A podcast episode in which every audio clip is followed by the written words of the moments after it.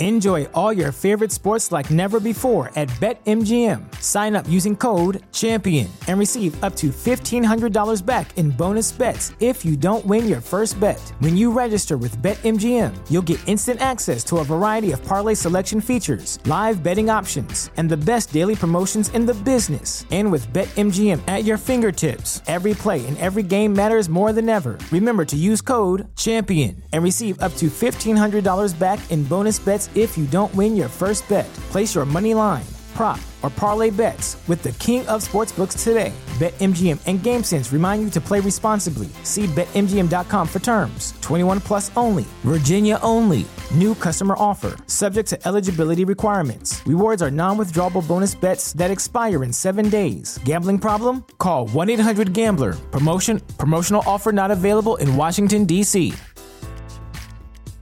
At Parker, our purpose is simple. We want to make the world a better place by working more efficiently, by using more sustainable practices, by developing better technologies. We keep moving forward. With each new idea, innovation, and partnership, we're one step closer to fulfilling our purpose every single day. To find out more, visit parker.com/purpose. Parker, engineering your success. Same ground, different sound. You're on Homo Ground.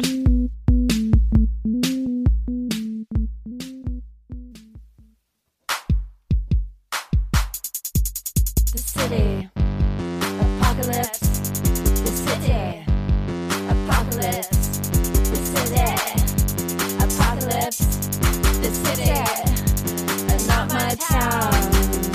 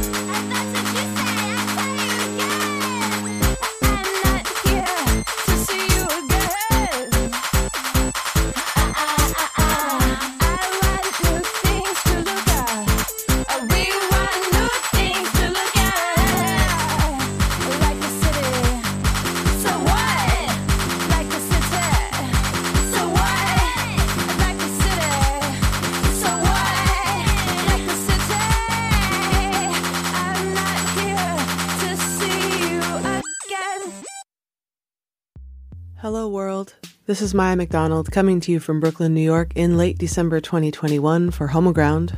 I hope all is well enough as can be. Here we are. We're opening the door on a four part special episode featuring a conversation from earlier this year. Way back in the springtime, I hopped on a video call with Wynne Greenwood of Tracy and the Plastics, along with writer and director Gina Young of Team Gina, Divorce Party LA, and Sorority Theater to chat about their pasts and present, cruisin' records, archives, growing up, and much more. Very excitingly, last June, Cruisin' Records reissued Wynne's Tracy and the Plastics catalog, which was amazing news to longtime fans and new folks. In other exciting news, Wynne just wrapped up a successful Kickstarter to fund the next new record. Gina Young is currently cooking up lots of theatrical events in Los Angeles that I've been gazing at from afar. Find out the latest on Instagram at Gina Genius and at Wynne Greenwood. Please, of course, check out the latest from Cruisin' Records as well. That's the queer label run by Theo Grizzle, Clyde Petersen, and Darby Cox. Many thanks to the whole team. These are some bright lights in a hard world. Without any further ado, let's get into it. Three, two, one. Wynne as a video artist. Yeah, you must know a lot about syncs, you know, from your former uh, life with Tracy and the Plastics. kind of, sort of, not. Yeah, more more so because of now what I'm. Yeah, Tracy. No, Tracy did not sync. Tracy was like, no. I'm actually super curious about what um, video editing technology was in play during that era. Yeah, I did editing back then at home, largely at home, um, on VCRs, and then also at Thurston County Television, I think is what it's called, TCTV, which was the local cable access station, which I worked at also partly, um, very part time. And then I was a real VHS holdout. Like I just was that was my that was my I yes, that was my technology. Um and then I switched over to digital to using Final Cut Pro in uh, what was it? Like 2002 or 2003 um after I went to grad school. And yeah, um, so so that was when more I was like, oh, syncing syncing can happen, and sound and image can be, you know, have this more deliberate relationship that I couldn't really get with VHS, you know, with like all the slippage and all that stuff, which which I mean was part of the um the the aesthetic and the ethic of Tracy and the Plastics was you know partly created through that um, imprecision. What was your life like back then, Gina? I mean, it's just funny. It made me think of that because I I remember like owning blank cassettes for the first time as a kid and being so excited when I realized that I could wait for the radio station to play a song that I really wanted to hear and then record it onto the blank cassette and that that meant that when I had a favorite song, I could like wait for the radio station to play it a bunch of times, record it onto the cassette a bunch of times, and then I wouldn't have to wait for the radio station anymore because I would just have the song I wanted like so many times on the cassette. Um, yeah, I don't know. And then like later, my first band put out two albums on cassette, and you had to go to a place where a guy would dub them onto other cassettes. And then we like went to the copy shop to make the cover art on paper and like photocopied it and then like cut it and made it into J cards to put into the cassette tapes, like packaging by hand. You know, like, I don't know. I think a lot about tape. Like, tape was involved a lot back then. I feel like it's easy to um like think back now and romanticize stuff, but I'm fully on board because I'm a little bit um overwhelmed by the choices that digital formats uh grant you um, it's harder for me to finish anything. And they're like more accessible, but also a lot less accessible, it feels like. I don't know. Like now everyone has, anyone who has a smartphone, which is rapidly becoming more and more people, if you have a smartphone, all of a sudden you have a recording studio and a video studio and all these things like right at your fingertips. But at the same time, like, not everyone has that or like even if you do have that it doesn't mean you necessarily know how to disseminate that other than TikTok, you know? Have either of you dipped a toe into TikTok world? Uh dipped a toe meaning like I made a TikTok, realized I'm too old for TikTok. I have a half sister who was like briefly TikTok famous and now has moved on from TikTok and is like not on TikTok anymore in a very serious way. So like uh, for whatever that means, I don't know. I feel like it's a whole like landscape map that I just don't I I like I haven't dipped a toe in really although I'm I've been told like I I should I need to just to be a part of this sent this like year I just I love this like trying to conceptualize the like the physical space of these worlds and these platforms is like and I think this gets me back to thinking about tape and like where are our bodies, you know, in this like cuz tape felt so or just differently like connected to a physical experience, like an embodied experience, you know, of like and also the waiting of like fast forwarding, rewinding, like that kind of having to like be with our bodies in that. And um yeah, I don't know, but I think these like total like the portals, the portalness of like TikTok and all the like all of these options and just being able to jump from one thing to the next to the next to the next is like is super exciting and also just like whoa what do we want to Yeah. do with that where do we want to go So I think hashtags, like I feel like hashtags are kind of the most interesting and exciting aspect of it to me because when you talk about like locating ourselves and like the like the actual physical landscape of the digital, I feel like hashtags for me were the thing where I was like, oh, finally, it's like you can search by a topic almost. Like you click on a hashtag and it will take you all to like, you know, whatever that thing is. I mean, eyebrow shaved lesbians or cottagecore or, you know, whatever it is. Like, it's like a map I think it's interesting that um, there's like an entire generation of people who are developing this degree of video editing skills at such a young age. When again, as someone who like did a lot of work with VHS, I'm sure that stuff took a long time. Yeah, and again, it was never like it could not. I mean, I'm thinking about when I first started using green screen, and it was just like it just couldn't be perfect. You know, it just couldn't look. It couldn't look realistic. Like it. So there was something so beautiful and like, um, like something so differently possible with that like that it was like this cannot look i cannot be deceived by this you know in a way or something and so my like you just kind of meant i'm trying to not get in the nostalgia trap and be like that was so much you know things were so whatever. I i don't believe that. I don't think that um and clearly like things were not better then. Um but video.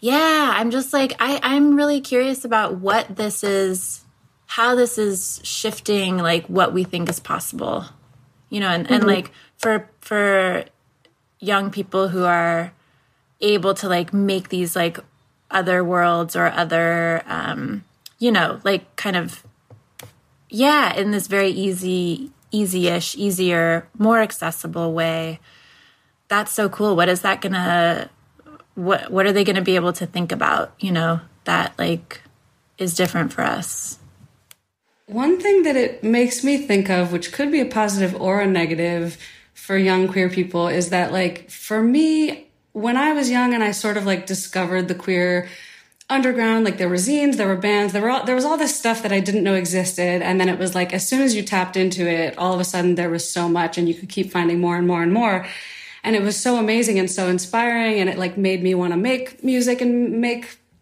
more things and travel and do all this stuff. Um, Whereas I wonder if now, because it's all visual and it's like you see Instagram feeds and TikToks and all this stuff, if it makes people feel more FOMO, like do young queers feel inspired or do they feel FOMO and body shame and stuff like that? Like, is it more of a like, do you understand what I'm saying? Like, I'm curious if it's less of a like, oh my gosh, wow, I found this amazing community that I can kind of join, and maybe more of a like, oh, I found this community that like is out there online that I have to like keep up with or compete with, you know? I mean, I remember desperately like using the early internet to like search for queercore stuff and like finding like the need or whoever and being like, holy shit, there's a whole thing going on. Um, and it felt really special and it was sort of secret. I feel like The Need was one of the first bands that I like knew had a website. You know, I don't know if either of you remember their like this early website. It was just like, what the what? Like yeah. It was it was wild. Well, this sort of segues back to one of the main things I had wanted to ask you Wynne, which was like, okay, so this era was so the era of like punk bands and you know if every band was like guitar bass and drums and or like two guitars and bass and drums and like coming off of grunge and riot grrrl was happening and queercore and stuff so like what made you want to do this totally different thing you know Tracy and the Plastics was electronic and visual there was this strong like video component um, what brought you to do something very different than the bass drums and guitar thing Yeah, I mean, it was a progression. Um, I started out playing bass, drums, and guitar. You know, like uh, that was and keyboard. Um, but yeah, I as a young as a child, I played piano or was forced into piano lessons. when I was in high school, I had started playing music, playing guitar, playing drums, having a garage band um, with two good friends, Sally and Sarah, and was making videos. Then, when I went to college, I started and taking film classes and video classes. I had started learning about, you know, the early um, silent movies and how soundtracks were played live with the while the movies were being um, shown. And i got really interested in that and was like i want to do that. I want to make a soundtrack and i want to make a video and i want to play the soundtrack live. And so had a band with sally called mimi america um, and i would make a video silent video short like 10 minute video and we would play the soundtrack. And for that project we got a drum machine. Um, sally played guitar i played keyboards and guitar. We would kind of switch around but um, but we got a drum machine. Um, and that kind of started it. That was um, that was this there was this like you know other band member who was not physically present this drummer this drum machine which um i think all of those things just started to like do their work you know in the in the ether like around me. Like okay there's a there's a some kind of electronic presence of a person um, i'm making videos etc playing the keyboard. So it, it just all kind of gelled after um, sally and i quit that band. And yeah that was kind of i mean there's more of the origin story of all the characters and stuff but um, of Tracy and the Plastics.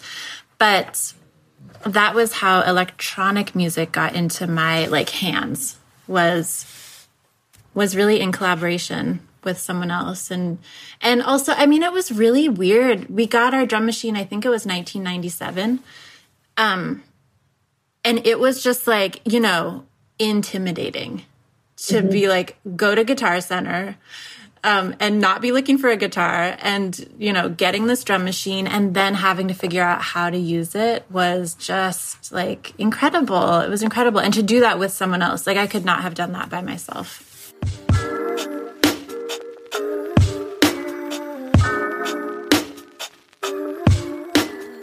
Yo, this is your boy Carl X coming at you hot with another fire lo fi track.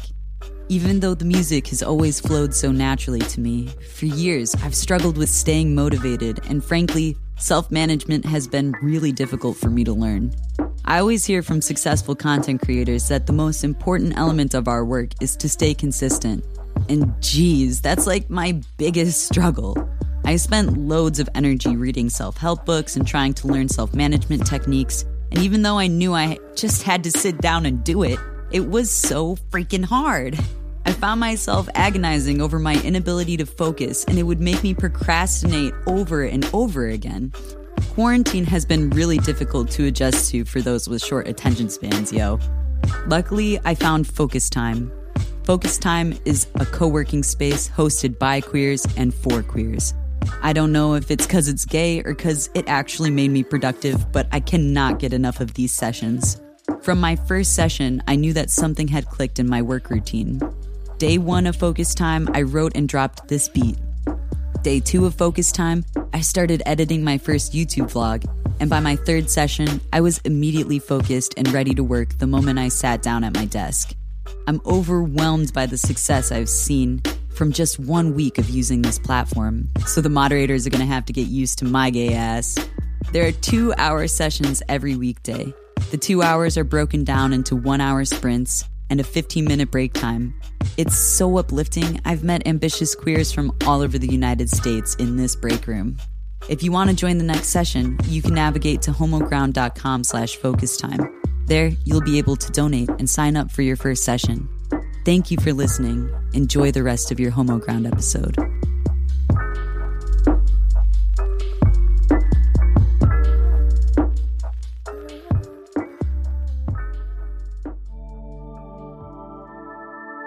Hey, Homoground listeners, this is Susie of Susie Q Bookkeeping speaking to business owners and creatives who could use some help with bookkeeping and taxes. My company, Susie Q Bookkeeping, is a small, queer woman owned, independent bookkeeping firm. I love helping new business owners get started with strong accounting practices. It is deeply rewarding to support people who have decided to risk it all and go out on their own. Having Susie Q Bookkeeping on your team means being in control of your accounting like the boss you are. We are trusted advisors who help our clients grow. Go to susieqb.com, that's S U S I E Q B.com to learn more about us.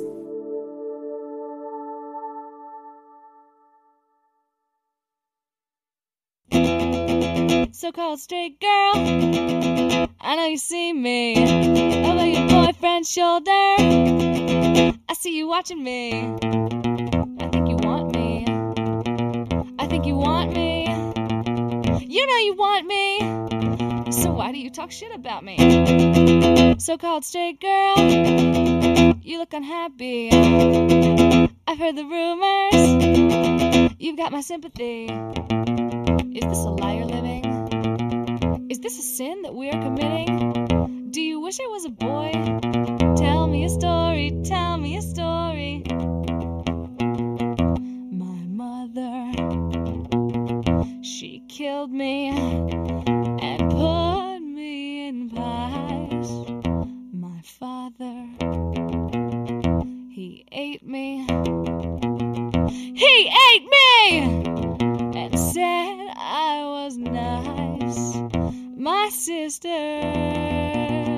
called sisters, they tore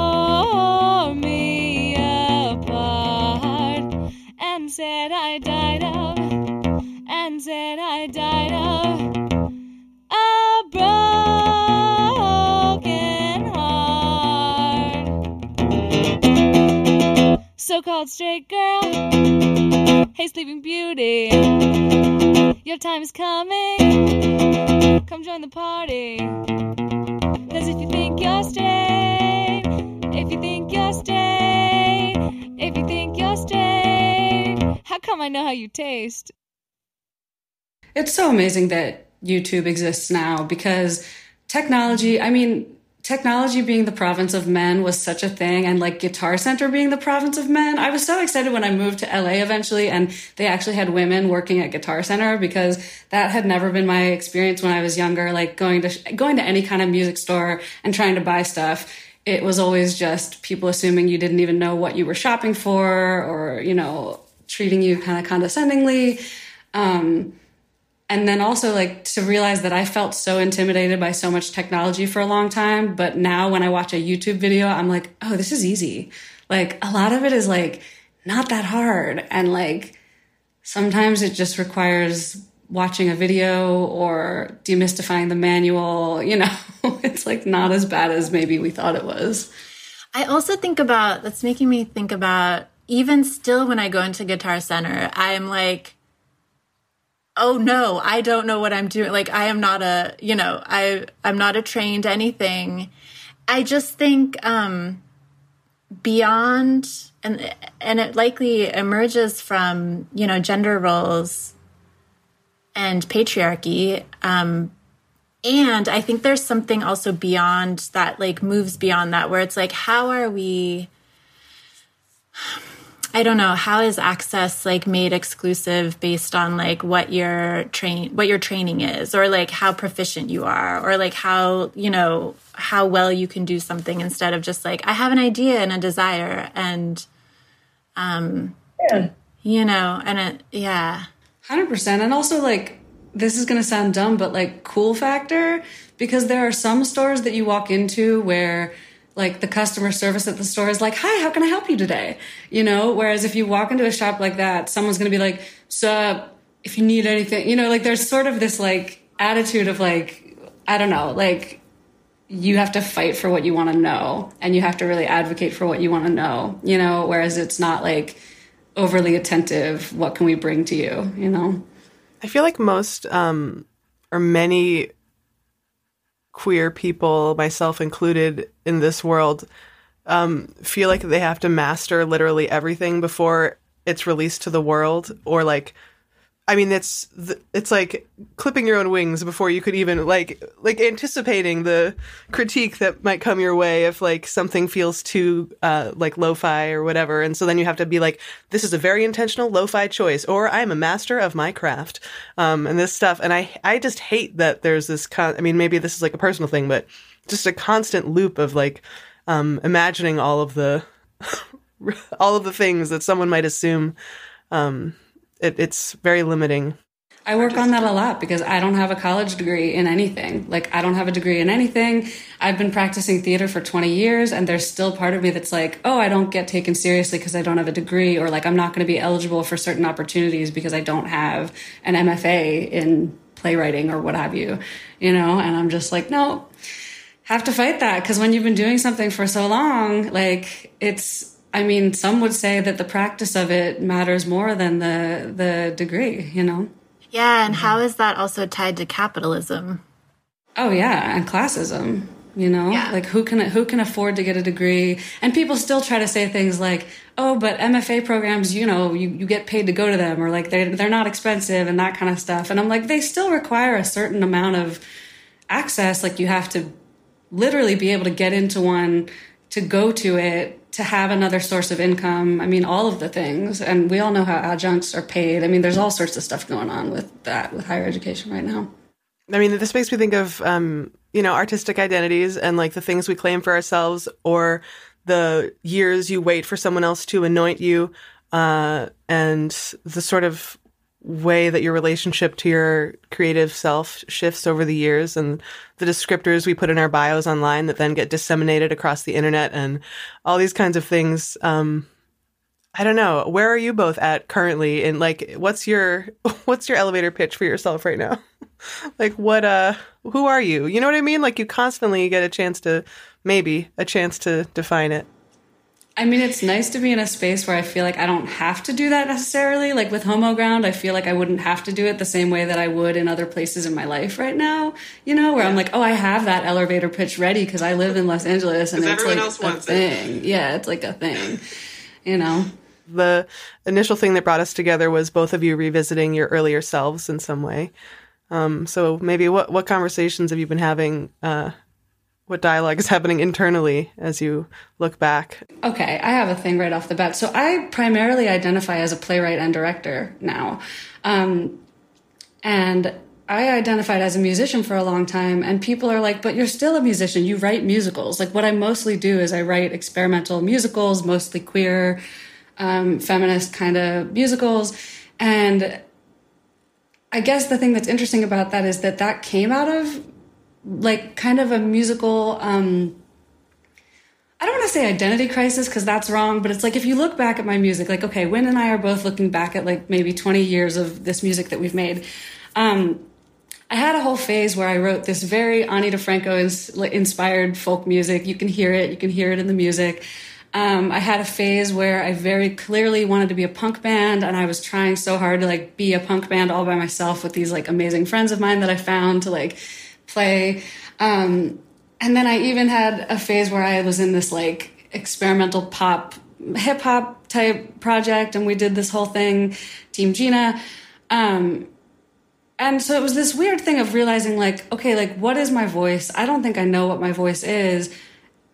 Oh, it's that I actually don't have a voice. It's that I want to write for characters. It's that I want to be writing many voices in one piece together. And I was always doing that. I was always writing plays and theater and that kind of thing.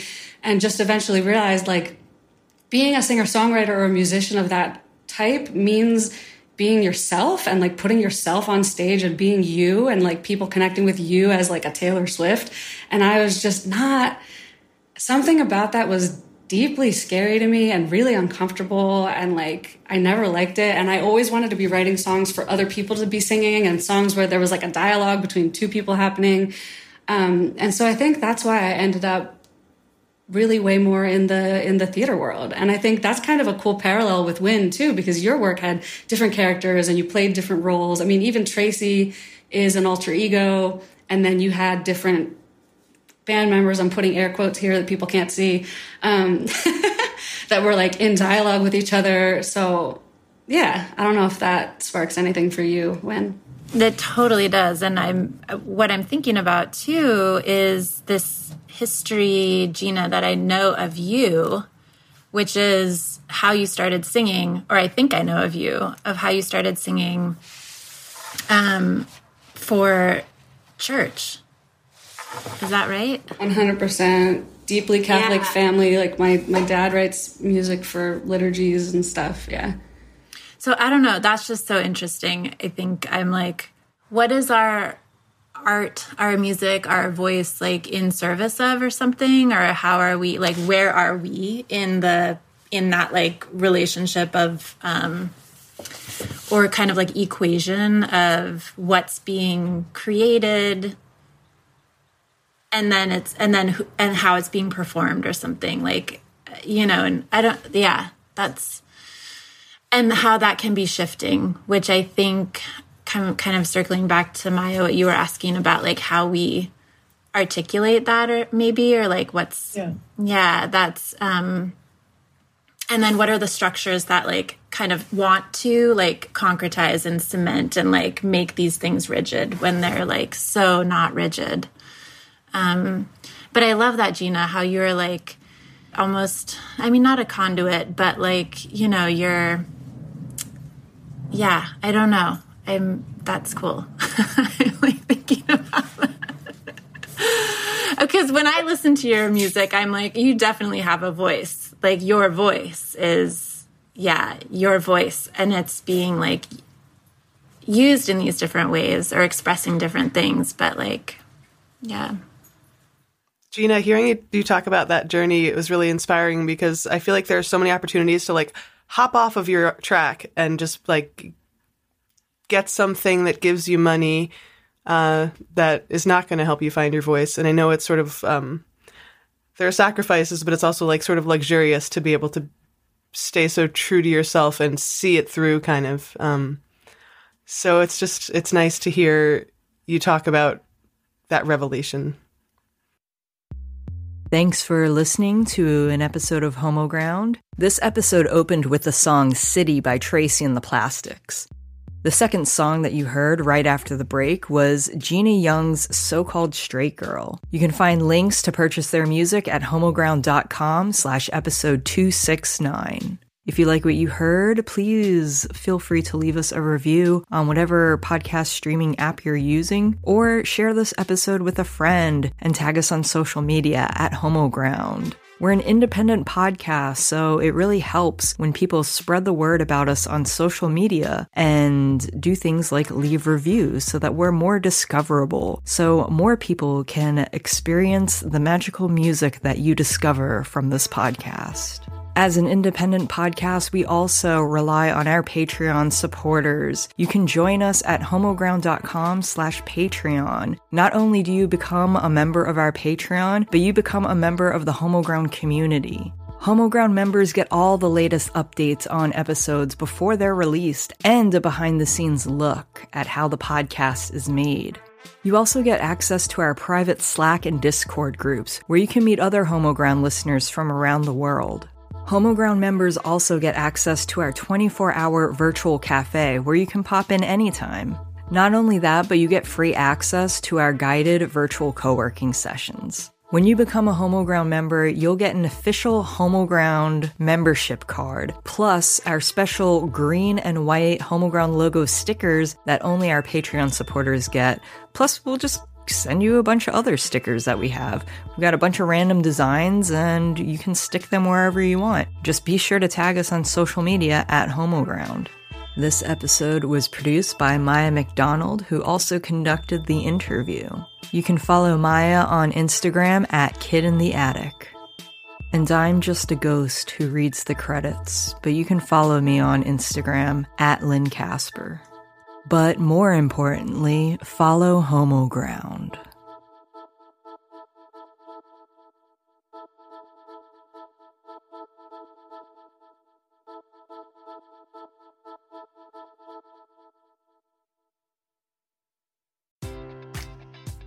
Enjoy all your favorite sports like never before at BetMGM. Sign up using code CHAMPION and receive up to $1,500 back in bonus bets if you don't win your first bet. When you register with BetMGM, you'll get instant access to a variety of parlay selection features, live betting options, and the best daily promotions in the business. And with BetMGM at your fingertips, every play and every game matters more than ever. Remember to use code CHAMPION and receive up to $1,500 back in bonus bets if you don't win your first bet. Place your money line, prop, or parlay bets with the king of sportsbooks today. BetMGM and GameSense remind you to play responsibly. See BetMGM.com for terms. 21 plus only. Virginia only. New customer offer. Subject to eligibility requirements. Rewards are non withdrawable bonus bets that expire in seven days. Gambling problem? Call 1 800 Gambler. Promotion. Promotional offer not available in Washington, D.C.